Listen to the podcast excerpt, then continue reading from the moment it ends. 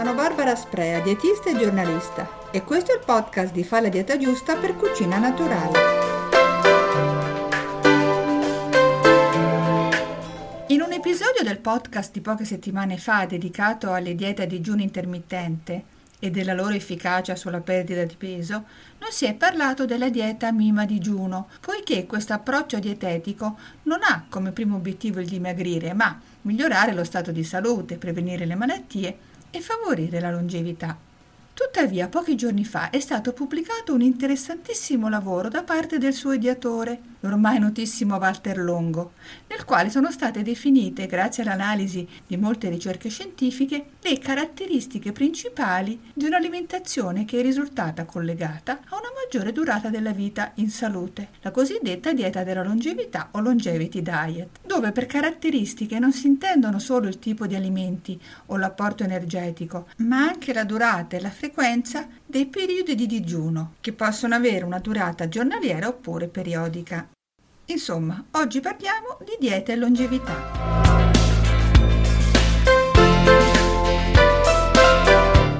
Premessa. Per chi non lo ricordasse, Walter Longo, che tra i vari incarichi dirige The Longevity Institute dell'University of Southern California, nel 2016 è diventato conosciuto anche in Italia grazie alla pubblicazione del suo libro La dieta della longevità, nel quale veniva presentata la dieta mima digiuno, un approccio dietetico che si è sviluppato in seguito alle ricerche sugli effetti della restrizione calorica non associata alla malnutrizione o per dirla in altro modo non associata a una dieta sbilanciata. In estrema sintesi, questo metodo propone alcuni giorni di un particolare regime ipocalorico da fare periodicamente durante l'anno, simulando una condizione di digiuno ma senza gli effetti collaterali negativi. Secondo il suo autore, le finalità di questo approccio sarebbero quelle di allungare la vita, rinforzando lo stato di salute e aiutando a prevenire alcune patologie, anche importanti, obesità compresa. Fine della premessa.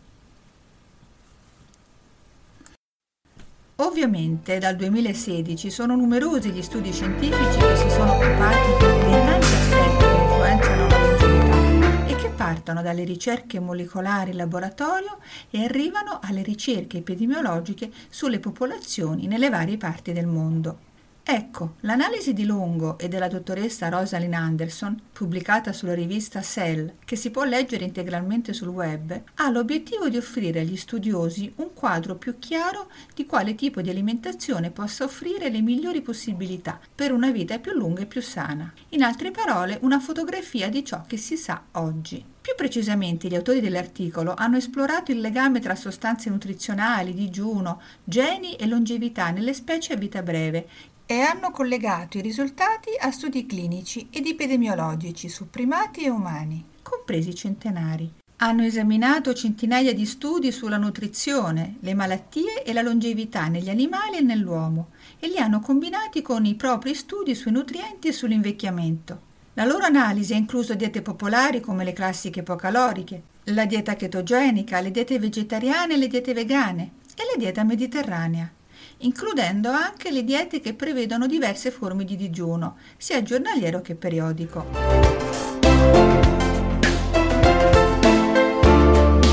Cosa mangiare per vivere di più e bene? Arrivando alla parte pratica che più ci interessa e riguarda in questa sede, ossia l'alimentazione, le evidenze raccolte riguardano per lo più i tre macronutrienti, ossia i carboidrati, le proteine e i grassi, e si tratta di notizie confortanti e in linea con i criteri di sana alimentazione che già conosciamo. Riguardo ai carboidrati, sono risultate ottimali le diete che ne contengono una buona percentuale medio-alta, come nel caso della nostra dieta mediterranea, ma da fonti non raffinate, bensì integrali, e quindi il consiglio di portare a tavola spesso i cereali integrali ne esce rafforzato. Bene. E riguardo alle proteine? Non me ne vogliono gli amanti delle diete iperproteiche, ma le diete più salutari sono quelle risultate con le quantità di proteine strettamente necessarie all'organismo e in gran parte provenienti da fonti vegetali. Per noi che sosteniamo da sempre i legumi, un altro punto a favore. Arriviamo ai grassi. Anche qui sono da preferire quelli di origine vegetale e in quantità che sono le stesse consigliate nella dieta mediterranea, ossia sufficienti per fornire circa il 30% del fabbisogno energetico giornaliero. Ed ecco come ha descritto praticamente Walter Longo l'alimentazione da seguire. Dunque, tanti legumi, cereali integrali e verdure, qualche pesce, niente carne rossa o carni lavorate e poca carne bianca, pochi zuccheri e cereali raffinati, buoni livello di frutta a guscio, cioè noci, nocciole e così via, e olio d'oliva e un po' di cioccolato fondente. Uno stile alimentare che volendo per noi sarebbe davvero semplice seguire, visto che rispetti i criteri base della dieta mediterranea, con una presenza più accentuata delle proteine vegetali e ancora più ridotta della carne. E in effetti questa somiglianza viene riconosciuta anche dagli autori dello studio. La dieta della longevità presenta somiglianze e alcune differenze con le diete in stile mediterraneo spesso viste nelle cosiddette zone blu, ossia le aree con la maggiore concentrazione di centenari e ultracentenari, ad esempio la Sardegna, Okinawa in Giappone o Loma Linda in California. Lo stile alimentare in queste comunità è spesso in gran parte a base vegetale o di alimenti di origine marina e sono relativamente basse le proteine. Quando mangiare per vivere di più è bene? Sempre secondo l'elaborazione degli studiosi, i pasti della giornata dovrebbero avvenire tutti entro una finestra alimentare di 11-12 ore, consentendo così un periodo giornaliero di digiuno, un consiglio di comportamento che sempre più sta diventando comune e che può in effetti diventare una buona abitudine.